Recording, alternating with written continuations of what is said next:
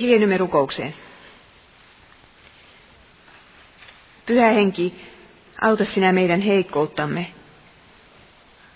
Puhu tämän sanan kautta jokaiselle sydämelle. Herra, sinä näet, että minä en voi mitään sanoa, jos sinä et anna sitä sanottavaa ja jos sinä et kirkasta sitä kuulijoiden sydämelle. Anna sen tapahtua tänä iltana. Jeesuksen nimessä. Aamen. Varmaan ymmärrätte, että tällaisia luentoja ei voi kirjoittaa muuta kuin äh, vähän niin kuin oman sydämensä läpi. Jokaiseen luentoon minä olen jotakin itsestäni kirjoittanut. Mutta erityisesti tänä iltana.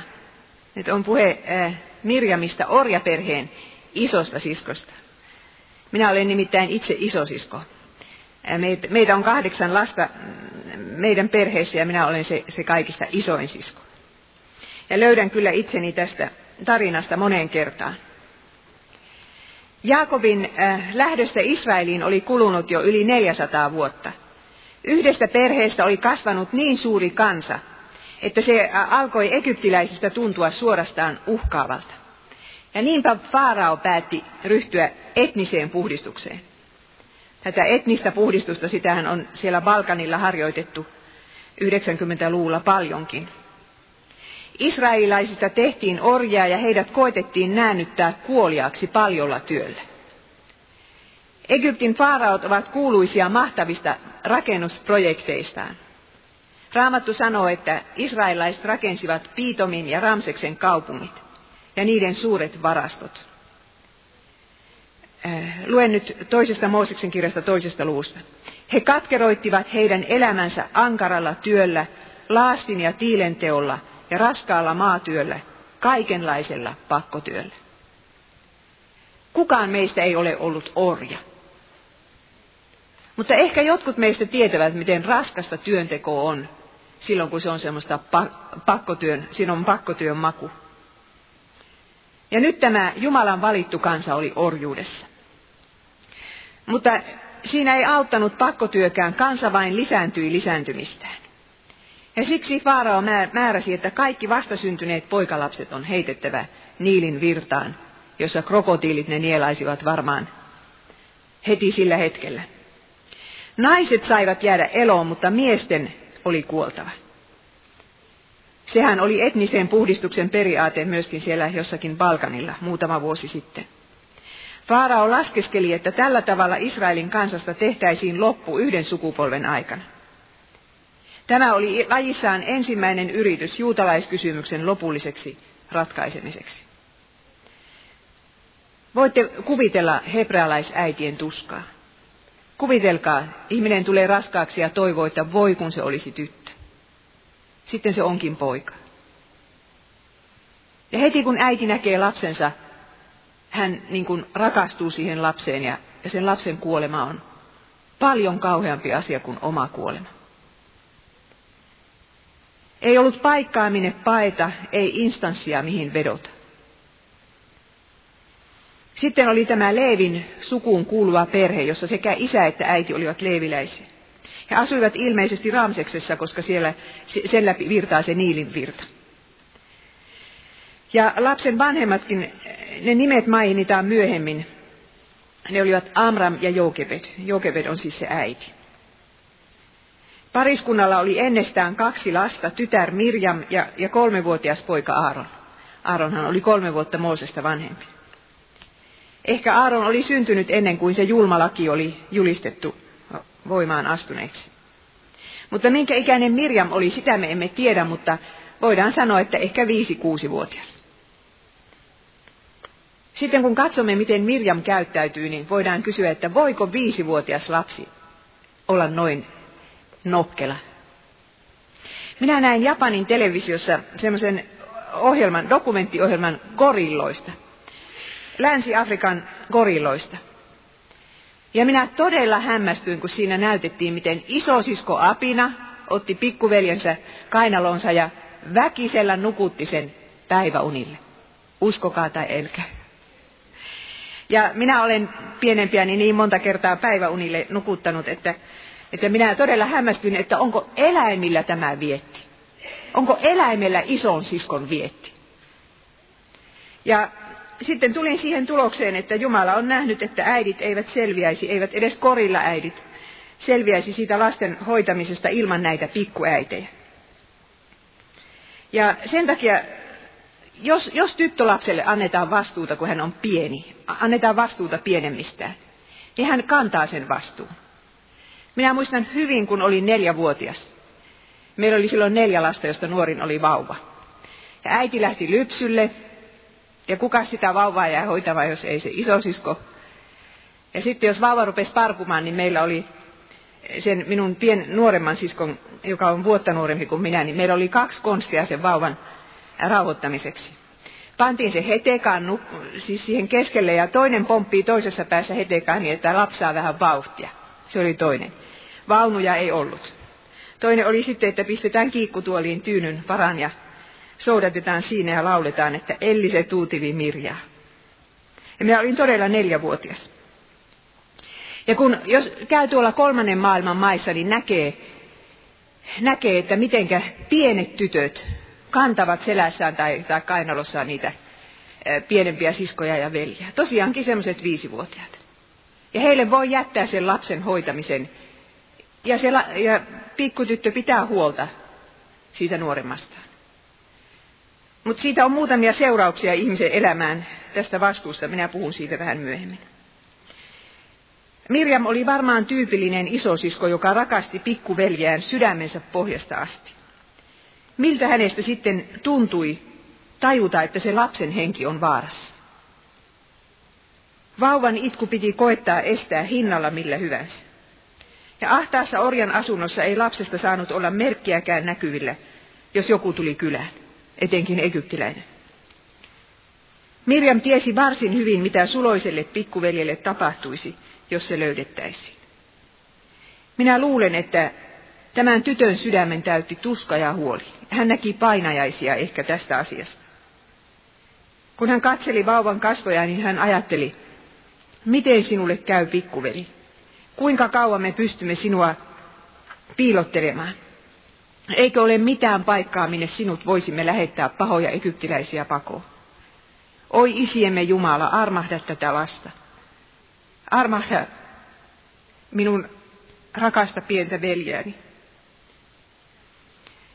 Ja sitten kun äh, Mirjam oli kolmen kuukauden, ei kun siis vauva oli kolmen kuukauden ikäinen, niin Mirjam sai kokea sellaisen asian, jota hän ei varmaan koskaan unohtanut. Hän sai nähdä äitinsä suuren uskon.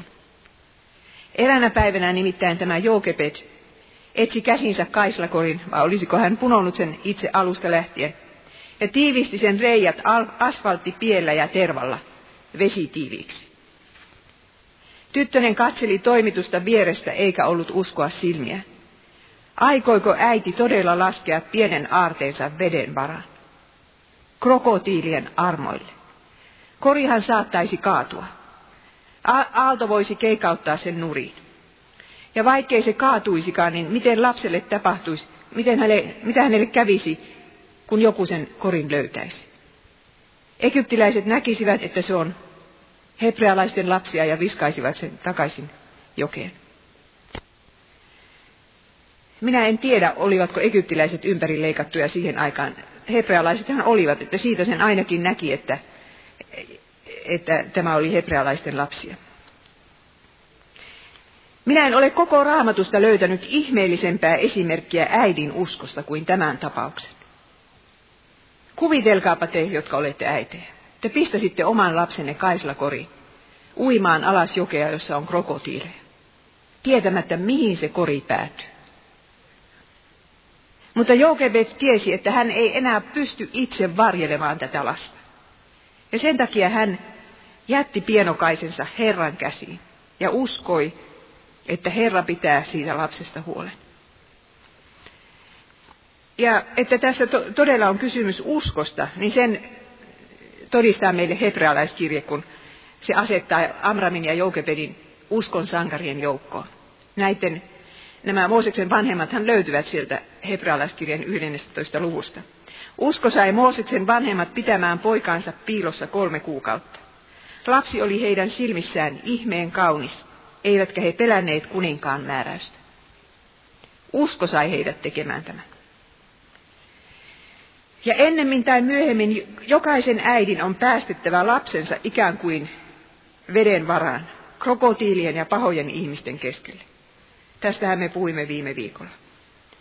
Voi sitä äitiä, jolla ei ole silloin uskoa Herraan, jonka käsi ei ole liian lyhyt auttamaan, eikä korva kuuro kuulemaan. Ja taas minä luen teille nämä psalmin 25 alkujakeet. Sinun puoleisi, Herra, minä käännyn. Jumalani, sinun apuusi minä luotan. Enhän luota turhaan. Varmaan Joukebed ajatteli näin. Rukoili näin. Ja sitten jäi kolme. Ei kukaan, joka luottaa sinuun, jää vaille apuasi. Se meidän elämämme kovin läksy. Mutta Joukebed ei luottanut turhaan Herran apuun. Mirjam näki vierestä äitinsä uskon eikä voinut sitä koskaan unohtaa. Se oli suurin perintö, minkä Joukebed jätti tyttärelleen. Lapsi näkee sen, että muuttuuko äiti toivottomaksi silloin, kun jotakin traagista tapahtuu. Tarttuuko hän kaikesta huolimatta raamattuun tai virsikirjaan? Meneekö hän kirkkoon ja ehtoolliselle? Vai luopuuko hän armon välineistä juuri silloin, kun niitä kaikkein eniten tarvittaisiin? Jos te annatte lapsillenne sen esimerkin, että kun hätä oli suuri, niin minä kuitenkin turvasin Jumalan sanan, niin se on paras perintö, minkä te voitte niille lapsillenne jättää.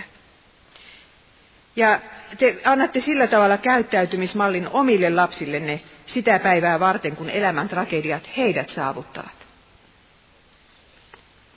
No sitten Jookebed syötti ja nukutti kolmen kuukauden ikäisen vauvansa viimeisen kerran. Katsoi pieniä kasvoja, silitti pehmeää poskea, luki Herran siunauksen viimeisen kerran. Sitten hän sulki korin, siinä oli kansikin, ja lasti aarteensa veden varaan. Montako kyyneltä siihen koriin putosi, sitä me emme tiedä. Mutta Jokebed pyyhki kyyneleensä ja kääntyi päättäväisesti kantapäillään ja läksi kotiinsa. Ajatelkaapa tätä. Mutta hän jätti Mirjamin siihen viimeisen kerran vielä lapsen vahdiksi. Ja isosisko seisoi turvallisen välimatkan päässä ja katseli, miten Kaislakori heilahteli hiljalleen ruokojen välissä. Varmaan tytön sydämessä taistelivat tuska pikkuveljen turvallisuudesta, mutta toisaalta luottamus, jonka hän oli nähnyt äitinsä käytöksessä. Mirjam ei voinut tehdä muuta kuin kulkea jonkin matkan päässä korin perässä, kun se kulki siinä, uiskenteli alavirtaa. Lopulta tultiin Faaraon tyttären yksityisen uimarannan lähettyville. Tai saattaa olla, että Joukebet jätti sen korin siihen. Sille kohtaa jokea, missä tiesi ylhäisönaisten käyvän kylpemässä. Joka tapauksessa vauva heräsi ja alkoi huutaa juuri siinä vaiheessa. Nyt minä luen 2 Mooses 2, 5 ja 6. Faaraon tytär tuli Niilin rantaan peseytymään ja hänen hovinaisensa jäivät virranrannalle kävelemään. Silloin hän näki kaislojen keskellä korin ja lähetti orjattarensa hakemaan sen. Avatessaan korin hän näki, että siinä oli lapsi, joka itki. Faaraon tyttären valtasi sääli ja hän sanoi, tämä on varmaan hebrealaisten poikia. Jokebed ei ollut uskonut turhaan. Jumala lähetti juuri oikealla hetkellä juuri oikean ihmisen hänen lapsensa luo. Ihmisen, jonka sydän pystyi tuntemaan sääliä, avutonta pientä vauvaa kohtaan, olipa sen kansallisuus mikä tahansa. Olihan poika sitä paitsi erityisen suloinenkin, niin kuin Raamattu sanoo kahteen kertaan. En tiedä, oliko Mirjamilla suunnitelma valmiina vai keksikö hän sen sillä sekunnilla, joku 5-6-vuotias tyttö. Joka tapauksessa hän tajusi, nyt tai ei koskaan.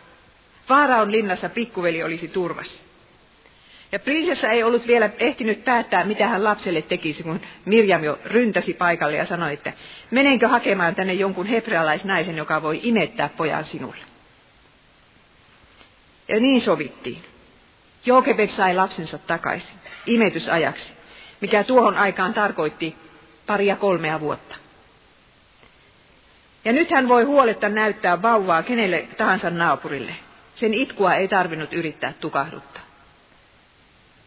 Ja Mirjam sai ottaa pikkuveljen taas sylinsä ja katsella sen iloista hymyä. Veljellä oli nyt uusi nimi. Me emme tiedä, mikä oli Mooseksen ensimmäinen nimi, mutta Faaraon tytär antoi hänelle nimen Mooses, joka jonkun kommentaarin mukaan tarkoittaa vain syntynyt. Mutta ennen vanhaa raamatussa luki, että vedestä nostettu. Mutta joku kommentaari sanoi, että se on se sama sana, mikä esiintyy monen Faaraon nimen jälkiosassa. Ramses, Atmose, Tutmose. Nämä on kuulemma niitä sama, samaa sanaa kuin Mooses. Japanilaiset sanovat, tai ehkä se on kiinalainen sanalasku alun perin, että kolmivuotiaan sielu kestää satavuotiaaksi asti.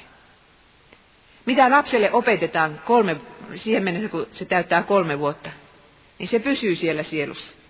Se on sen elämän perusta. Voi kun kaikki nuoret äidit sen tajuaisivat. Mitä kaikkea lapselle voi opettaa ennen kuin hän on kolme vuotta vanha. Ja juuri ne vuodet sai Jokebed hoitaa ja helliä ja kasvattaa pikkumousesta. Ope, varmaan rukoili hänen kanssaan ja lauloi virsiä ja, ja kertoi jotakin yksinkertaisesti näitä eh, raamatun kertomuksia. Tosinhan niitä ei ollut vielä paperille silloin kirjoitettu. Ehkä Faaraon tytär kävi katsomassa Ottolastaan silloin tällöin. Ainakin hän lähetti rahaa, mikä oli varmaan tärkeä asia orjaperheen elämässä. Sitten kun imetysaika päättyi, niin se lapsi piti viedä Faaraon hoviin. Silloin Jookepedin ja Mirjamin piti luopua tästä lapsesta. Ehkä Jookepedin lopullisesti. Varmaan näiden kahden sydäntä kivisti sanomaton ikävä. Ja Mooses parkui heidän peränsä. Mutta sitten vähitellen unohti hebrealaisen perheensä. Milloin hän pääsi selville sen, että hänen imettäjänsä oli hänen oikea äitinsä, sitä me emme tiedä. Mutta voimme aavistaa, että moni rukous nousi sieltä orjan majasta elävän Jumalan puoleen. Jookepet rukoili, että hänen pojastaan ei tulisi pakana, vaan tämä oppisi tuntemaan isiensä Jumalan. Ehkä perhe näki Moosesta sattumoisin juhlapäivien kulkueessa tai muissa sellaisissa tilanteissa. Mutta orjaperheen maailma oli yhtä kaukana Mooseksen maailmasta kuin maa on kuusta. Mooses sai prinssin kasvatuksen maan parhaiten opettajien johdolla, voisi sanoa yliopistossa. Hän oppi kirjoittamaan niitä hieroglyyfejä, mitä vieläkin tutkitaan, ja hän oppi tuntemaan Egyptin historiaa ja uskontoja ja kulttuuria. Ja tällä tavalla kului 40 vuotta. Mirjam lähestyi jo, kuinka vanha hän nyt, hän olisi ollut vähän yli nelikymppinen sitten. Ehkä Amram ja Jokebed kuolivat näiden vuosien aikana, koska heistä ei nyt enää sitten puhuta mitään. Kansan kurjuus orjuuden puristuksessa paheni pahenemistaan. Israelilaiset huusivat Jumalansa puoleen, mutta tämä oli aina vain hiljaa. Aaron meni naimisiin, mutta Mirjamin avioliitosta raamattu ei mainitse sanakaan. Tämän äh, luentosarjan nimi on Raamatun rakkauskertomuksia, mutta Mirjamin kohdalla sitä rakkauskertomusta on vaikea kertoa, kun en minä ole siitä kyllä löytänyt jälkeäkään. Juutalaiset kuulemma sanovat, niillä on jossain perimätiedossa, että Mirjam meni naimisiin sen ja sen kanssa. Mutta raamatussa siitä ei ole mitään sanottu eikä hänen lapsiansa lueteltu, joten minä olen sitä mieltä, että Mirjam on niitä harvoja itsellisiä naiseläjiä, jotka vanha testamentti tuntee. Ehkä siihen aikaan ei enää ollut niitä miehiä. Poikia oli tapettu niin paljon, että niitä ei riittänyt kaikkien puolisoksi. Sitten kuultiin eh, siis tässä Amramin perheessä hirveä uutinen. Mooses oli tappanut egyptiläisen työnjohtajan ja lähtenyt pakoon. Veljestä oli tullut lainsuojatun murhamies. Minä luen luusta kaksi jakeet 11 ja 12. Kun Mooses oli varttunut aikuiseksi, hän meni kerran käymään heimoveljeensä luona ja sai nähdä heidän raadantansa. Hän näki egyptiläisen miehen lyövän hebrealaista miestä, hänen heimolaistaan. Silloin Mooses katsahti ympärilleen ja nähtyään, ettei ketään ollut lähettyvillä, hän löi, löi egyptiläisen hengiltä ja kätki ruumiin hiekkaan. Mutta sitten hän joutui lähtemään todellakin pakoon. Ja Aaron ja Mirjam varmaan pelkäsivät veljensä puolesta, mutta toisaalta tunsivat helpotusta. He tajusivat, että Mooses tahtoo samastua kansaansa. Hänestä hän olisi, olisi pahimmassa tapauksessa voinut tulla vaikka kansansa vihollinen. Ja hebrealaiskirje kuvaa tätä Mooseksen uskoa näin. Koska Mooses uskoi, hän mieluummin jakoi Jumalan kansan kärsimykset kuin hankki synnistä ohimenevää nautintoa. Hän näit piti Kristuksen osaksi tulevaa häväistystä suurempana rikkautena kuin koko Egyptin aarteita.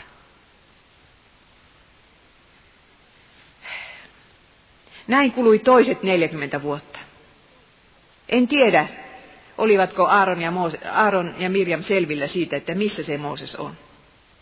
Mutta hän oli pakosalla siellä Midianin maassa. Mooses oli sitten jo 80-vuotias, kun Jumala hänelle ilmestyi.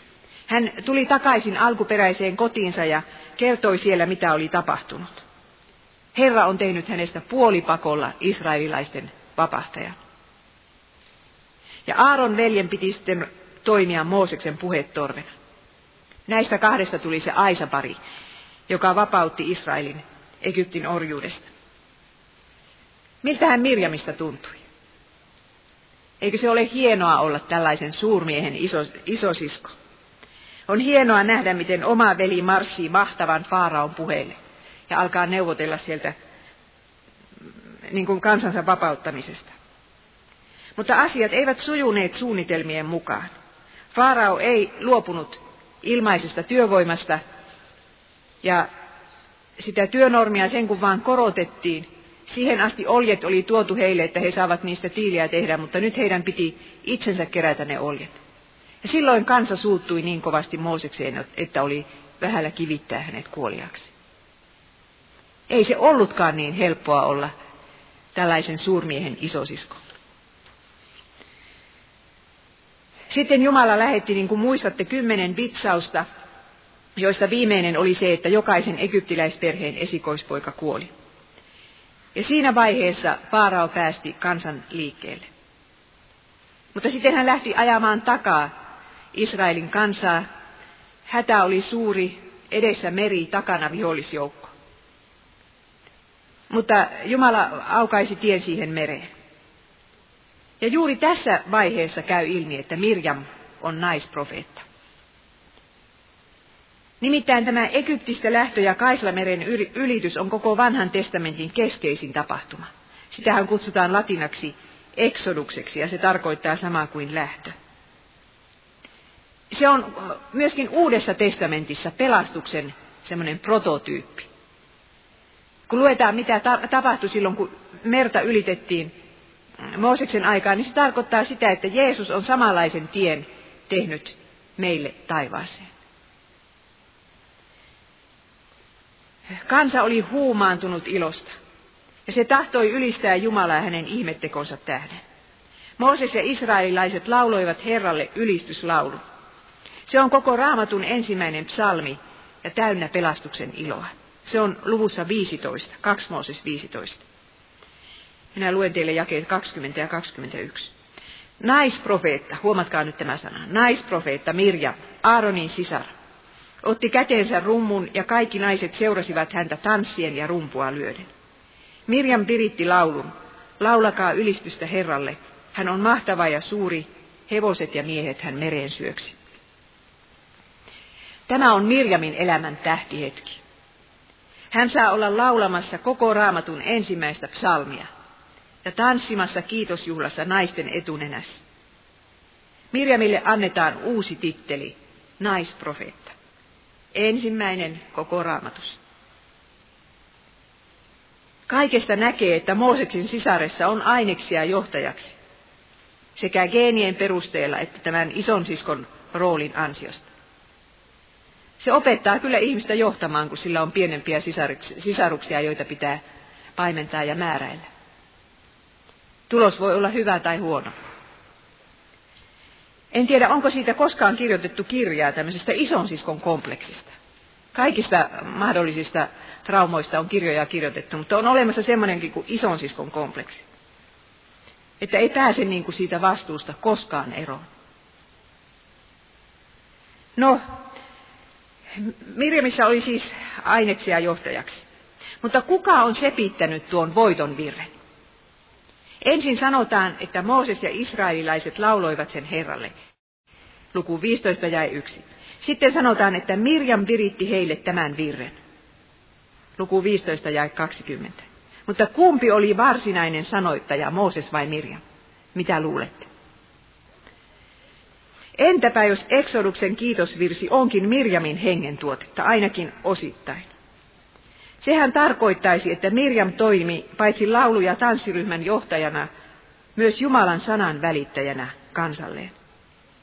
Suorastaan ensimmäisenä psalmin laulajana koko raamatussa. Miksi häntä muuten kutsuttaisiin naisprofeetaksi? Naisprofeettoja ei vanha testamentti tunne kuin kolme. Minä en ainakaan ole löytänyt useampia. Mirjamin lisäksi Deboran ja Huldan. Mutta Uudesta testamentista löytyvät nimeltä mainiten se vanha Hanna, joka piti Jeesus vauvaa sylissään, ja sitten Filippuksen tyttäret apostolien teoissa. Mutta kristillisessä kirkossa tilanne muuttui niin, että yhä useampi nainen sai Herralta profeetan armolahjan. Minä palaan tähän aiheeseen vielä viimeisessä luennossani. Mutta profeetia ei raamatussa ymmärretä pelkästään tulevaisuuden ennustamisena, eikä edes pääasiallisesti tulevaisuuden ennustamisena. Eihän Mirjamkaan tässä tulevaisuutta, tai no kyllähän vähän ennusti tulevaisuuttakin, mutta ää, niin kuin Paavali sanoi, se on rakentavaa, kehottavaa ja lohduttavaa puhetta. Profeetia on Jumalan sanan elävää soveltamista kyseenä olevaan hetkeen ja paikalla olevien ihmisten elämään. Jos siis minä, tässä, joka tässä seison, osaan äh, julistaa Jumalan sanaa sillä tavalla, että se äh, soveltuu kyseenä, tänä, tähän hetkeen ja teidän elämäänne, niin silloin voi minustakin sanoa, että minä olen profeetta. Mutta jos menee, menee niin kuin ohi korvien, niin sitten ei voi sanoa. Mutta Mirjamin kiitoslaulu sisälsi juuri näitä aineksia. Jos teillä on raamatut, niin katsokaa nyt sitä 15 lukua, jakeet 1 ja 2. Minä laulan ylistystä Herralle, hän on mahtava ja suuri. Hevoset ja miehet hän mereen suisti. Herra on minun väkeni ja voimani, hän pelasti minut. Hän on minun Jumalani, häntä minä ylistän. Mirjam sanoi, että minä, minun väkevyyteni ja voimani. Hän laulaa pelastuksesta. Hän laulaa siitä, että Herra on soturi, Herran oikea käsi musertaa vihollisen. Ja kun vanhassa testamentissa puhutaan Herran oikeasta kädestä, niin aina tarkoitetaan Jeesusta. Siis Mirjam tässä laulaa Jeesuksestakin, joka tulee musertamaan vihollisensa saatana. Ja myöhemmät profeetat ja psalmin kirjoittajat kehittelevät näitä teemoja eteenpäin. Ihan samoja asioita kuin tässä raamatun ensimmäisessä psalmissa on. Sitten on hyvin tärkeää tuo jäi 13. Sinä johdatit hyvyydessäsi kansaa, jonka olit vapauttanut. Voimallasi sinä veit sen pyhille asuinsijoillesi. Tämä sana hyvyys, mikä on suomeksi nyt tässä käännetty hyvyys, on hebreaksi hesed, ja se voitaisiin kääntää ilmauksilla armo, rakkaus, uskollisuus. Tämä sana on hyvin keskeinen vanhassa testamentissa. Se viittaa Jumalan uskollisuuteen, eli siihen, ettei hän koskaan unohda, mitä on omilleen luvannut. Ja Mirjam sanoo, sinä johdatit kansasi pyhille asuinsijoillesi. Ajatelkaa, hän puhuu imperfektissä, menneessä aikamuodossa sellaisesta asiasta, mikä ei vielä ole tapahtunut. Hän uskoo niin lujasti, että Jumala johdattaa kansansa luvattuun maahan. Kansa tulee pääsemään perille. Ja tämä perille pääseminen onkin yksi uskon teema. Oikea usko aina kurottaa eteenpäin luvattuun maahan, uuteen luomakuntaan. Uskossa on jotakin vikaa, jos se, se tyytyy vain tähän maailmaan. Että minulla nyt on hyvin asiat, että minä nyt olen onnellinen, että minä tässä elämässä saan sen, minkä kaipasin. Se ei ole oikeata uskoa. Sitä tavoittelevat myös pakanat kaikkien uskontojensa kautta. Mutta Mirjam kurottautuu sinne tulevaan luvattuun maahan. Ja puhuu tulevista asioista ikään kuin ne olisivat jo tapahtuneet. No tämä oli se Mirjamin elämän tähtihetki. Mutta sitten alkoi arkia erä, erämaavaellus. Autiomaan vaivat piti Mirjaminkin kestää vieläpä vanhoilla päivillään. Hänhän oli jo yli 80-vuotias. Mutta si- silloin tietysti 80 olivat varmaankin nuore, nuorempia kuin nykyään. Mirjam sai nähdä Jumalan avun joka päivä, että mannaa sataa taivaasta. Mitään muita takeita ei ole, että maha saadaan taas tänään täyteen kuin, että mannaa sataa taivaasta. Ei osattu johdattaa itse itseänsä, mutta Jumala lähetti sen pilvipatsaan ja sen tulipatsaan johdattamaan kansansa. Mutta myöskin, tai sitten rakennettiin se telttamaja, eli paikka, missä Jumala voitiin kohdata, ja Aaronista tehtiin ylipappi.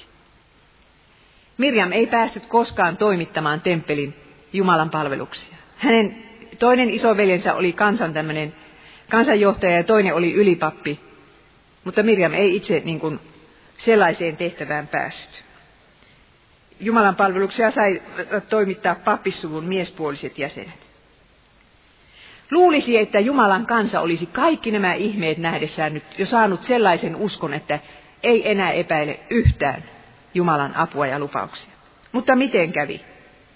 Minusta se on järkyttävää, että kun Mooses 40 päivää on vuorella, kuvitelkaa, yksi kuukausi ja kymmenen päivää, niin sinä aikana kansa kerkeää rakentaa epäjumalan.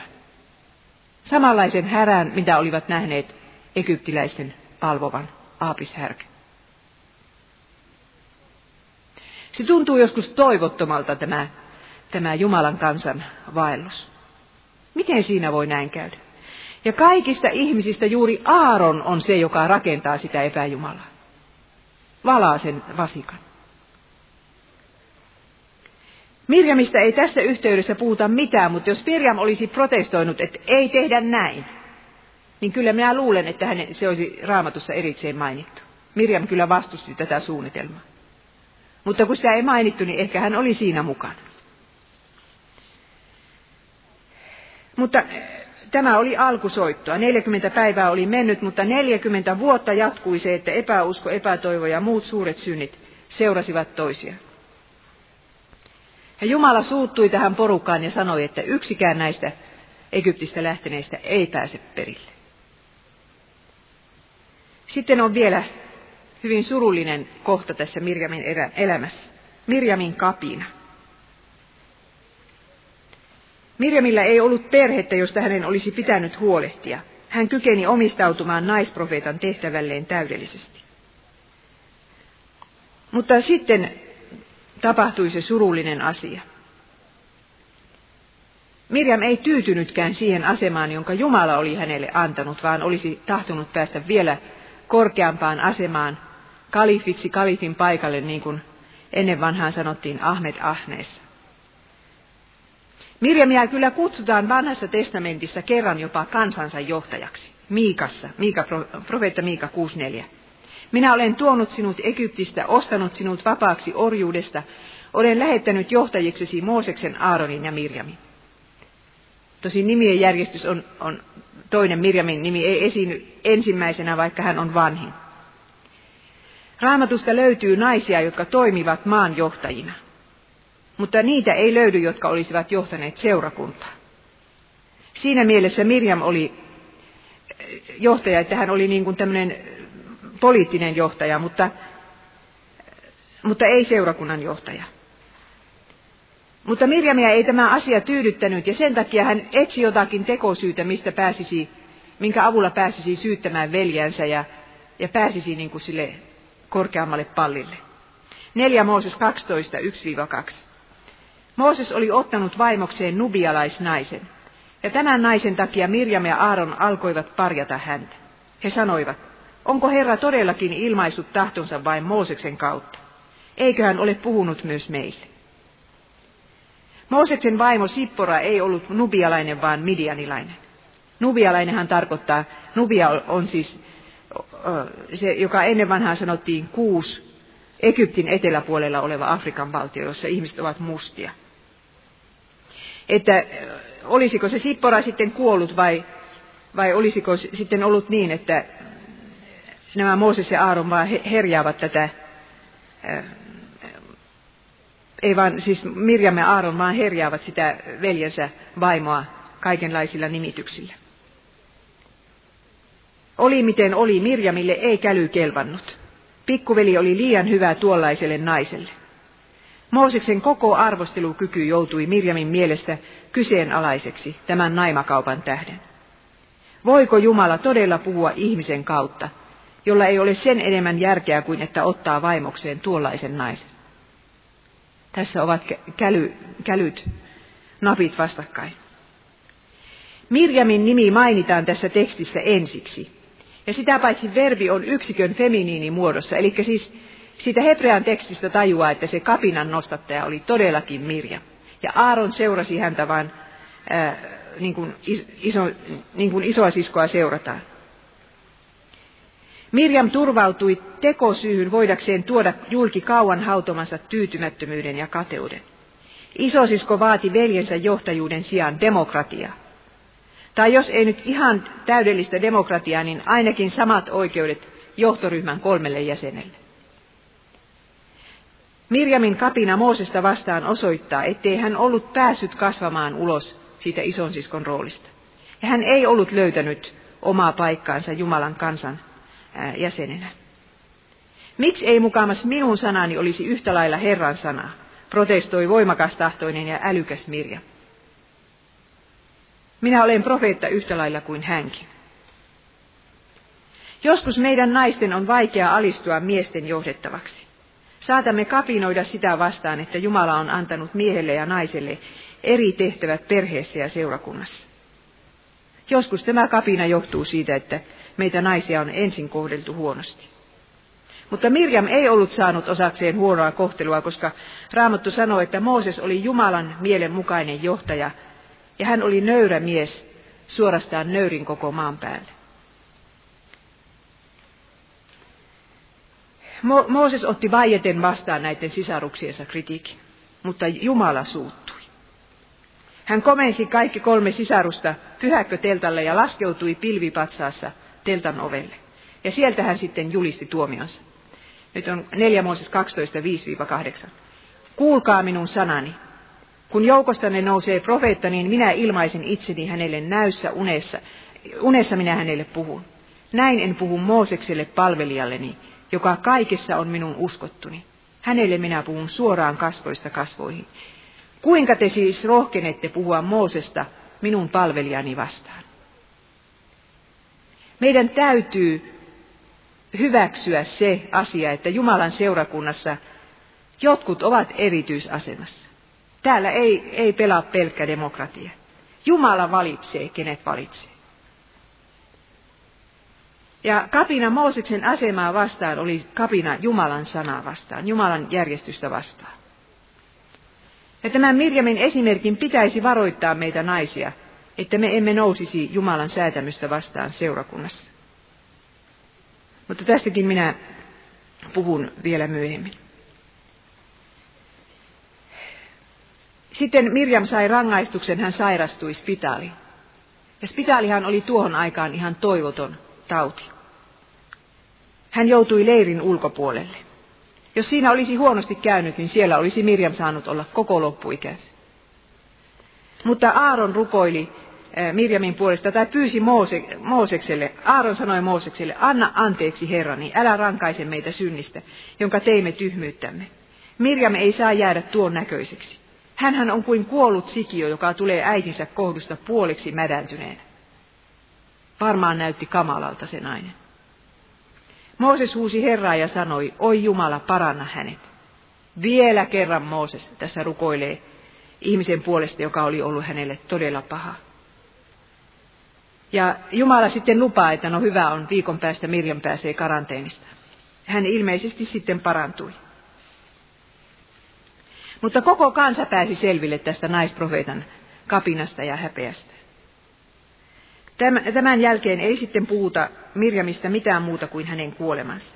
Se tapahtui erämaan vaelluksen viimeisenä vuonna, 4 Mooses 20.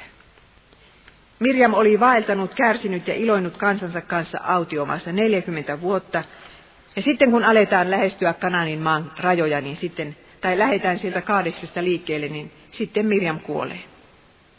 Ehkä hän toivoi viimeiseen asti pääsevänsä e- perille. Mutta ei hän päässyt. 4 Mooses 21. Kun israelilaiset vuoden ensimmäisessä kuussa saapuivat Siinin autiomaahan, he asettuivat joksikin aikaa kaadesiin. Siellä Mirjam kuoli ja hänet haudattiin sinne. Mirjamista ei sanota, että häntä olisi itketty 40 päivää, kuten sanottiin Mooseksesta ja Aaronista. Minkälainen nainen teidän mielestänne tämä Mirjam nyt on? Onko hän naisellinen nainen? Mirjam jättää meille sekä hyvän että huonon esimerkin. Hän jättää hyvän esimerkin siitä, että hän on raamatun ensimmäinen naisprofeetta ja julistaa Jumalan äh, sanaa ja kiittää hänen avustansa. Mutta hän jättää huonon esimerkin siinä, että hän kapinoi johtajansa vastaan. Mirjam ei päässyt siihen luvattuun maahan, siihen ensimmäiseen luvattuun maahan. Mutta me uskomme, että hän pääsee siihen toiseen, siihen minnekä mekin olemme menossa. Koska hän rukoili siinä psalmissansa, sinä viet kansasi perille. Ja me saamme nähdä tässä, että, että mitenkä lankeava ja, ja monella tavalla puutteellinen nainen saa kuitenkin palvella Jumalan valtakunnassa ja, ja saa päästä perille syneistänsä huolimatta, koska on olemassa asia, jonka nimi on armo. Hiljennymme rukoukseen.